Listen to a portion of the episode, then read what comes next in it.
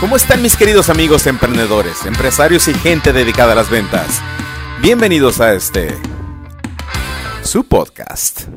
Capítulo 126 de este su podcast semanal El Mundo se mueve por las ventas.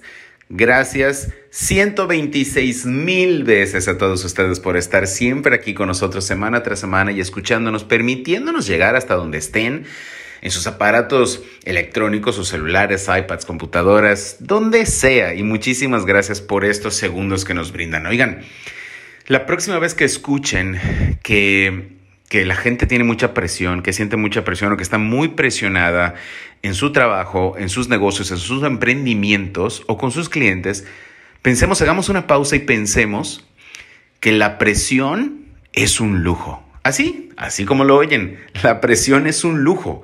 No cualquier persona, y esta es la verdad, no cualquier persona pudiera tener presión.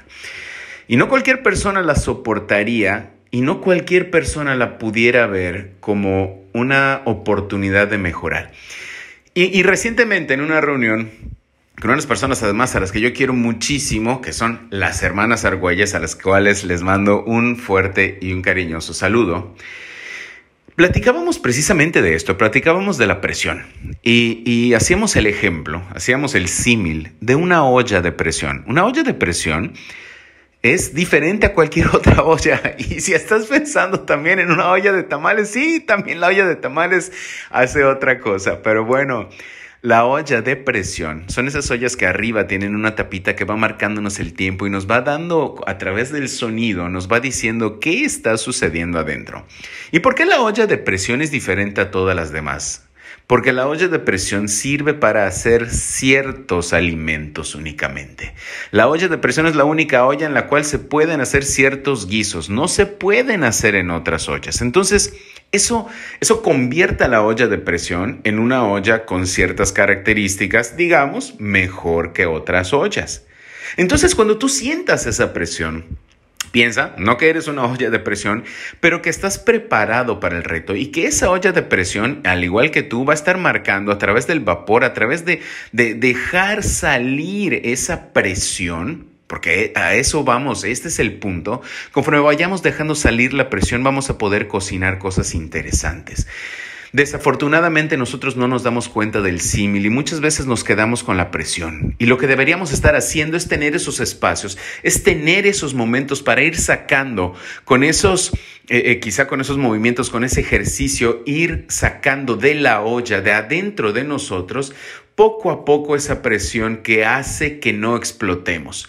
Si la olla de presión no tuviera esa tapita que va dejando salir poco a poco el vapor, explotaría. Si nosotros abrimos la olla de presión antes de tiempo, explotaría. Es exactamente lo mismo con nosotros. Sentimos la presión y lo único que hacemos es enfocarnos en la presión que estamos sintiendo, en eso que tenemos que hacer, en esa actividad, en toda esa vorágine de cosas que van sucediendo a nuestro alrededor. Cuando lo que deberíamos estar haciendo es como la olla de presión va sintiendo esa carga, nosotros también tener esos espacios de meditación, tener esos espacios de ejercicio, tener esos espacios de lectura, porque si no, queridos amigos, vamos a explotar. Y vamos a explotar con el primero que se nos ponga enfrente, con la primera persona que nos saque de nuestras casillas. Y normalmente son nuestros clientes los que terminan pagando a veces el precio, a veces son nuestros colaboradores, a veces es nuestra pareja, es nuestro entorno, es la gente que se nos cruce. Y conforme vayamos dejando salir poco a poco esa presión, estoy seguro que podremos hacer muchas otras cosas antes de reventar y lograr que se cocine eso, eso que solo nosotros sabemos cocinar y nos va a quedar exquisito. Entonces la próxima vez que tengamos esa presión, la próxima vez que nos sintamos presionados, pensemos que somos esa olla de presión en la cual solo se pueden cocinar ciertas cosas y por eso somos nosotros los encargados de hacerla. Como siempre, mis queridos amigos, me despido de ustedes recordándoles lo que siempre, siempre les digo, que este mundo se mueve por las ventas y nosotros, tú y yo, somos las ventas. Por eso este mundo y el digital son nuestros. Los quiero un chingo y les mando un beso. Nos escuchamos la próxima semana. ¡Chao!